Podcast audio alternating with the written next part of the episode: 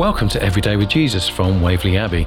Today is Tuesday, the 19th of September, and our subject, Don't You Believe It? The Bible passage, Genesis 3 2 to 6, and verse 5 reads, For God knows that when you eat from it, your eyes will be opened, and you will be like God, knowing good and evil.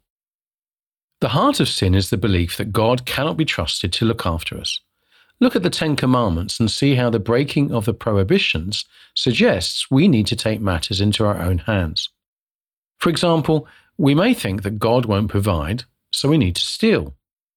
The serpent suggests that God is withholding good things by denying them the fruit, and they fall for it. In many ways, the whole of Scripture provides a series of case studies of how God can be trusted. Not once have any of his unconditional promises failed. Theologians argue over what exactly the knowledge of good and evil is. Certainly, what seems attractive indeed results in death. Spiritual death of humans' relationship with God, leading to physical death in time. Harmony between God and humanity is shattered, symbolized by Adam and Eve's banishment from the Garden of Eden. Every day we are bombarded with messages suggesting that our needs would be better met if we took matters into our own hands. If you had X, life would be better, is the subtle message. Sometimes it is. But within our consumerist world, we choose to trust God.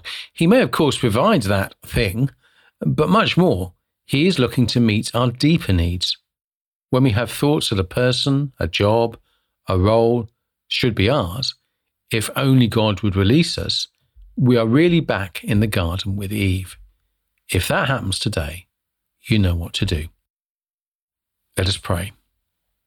Lord, how wonderful you are as a promise keeping God.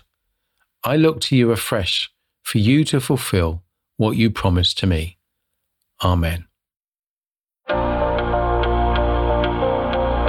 Scripture to consider Exodus 20, 1 to 17, Joshua 21, 43 to 45, 2 Corinthians 1, 18 to 22, Hebrews 11, 32 to 40 an action to take.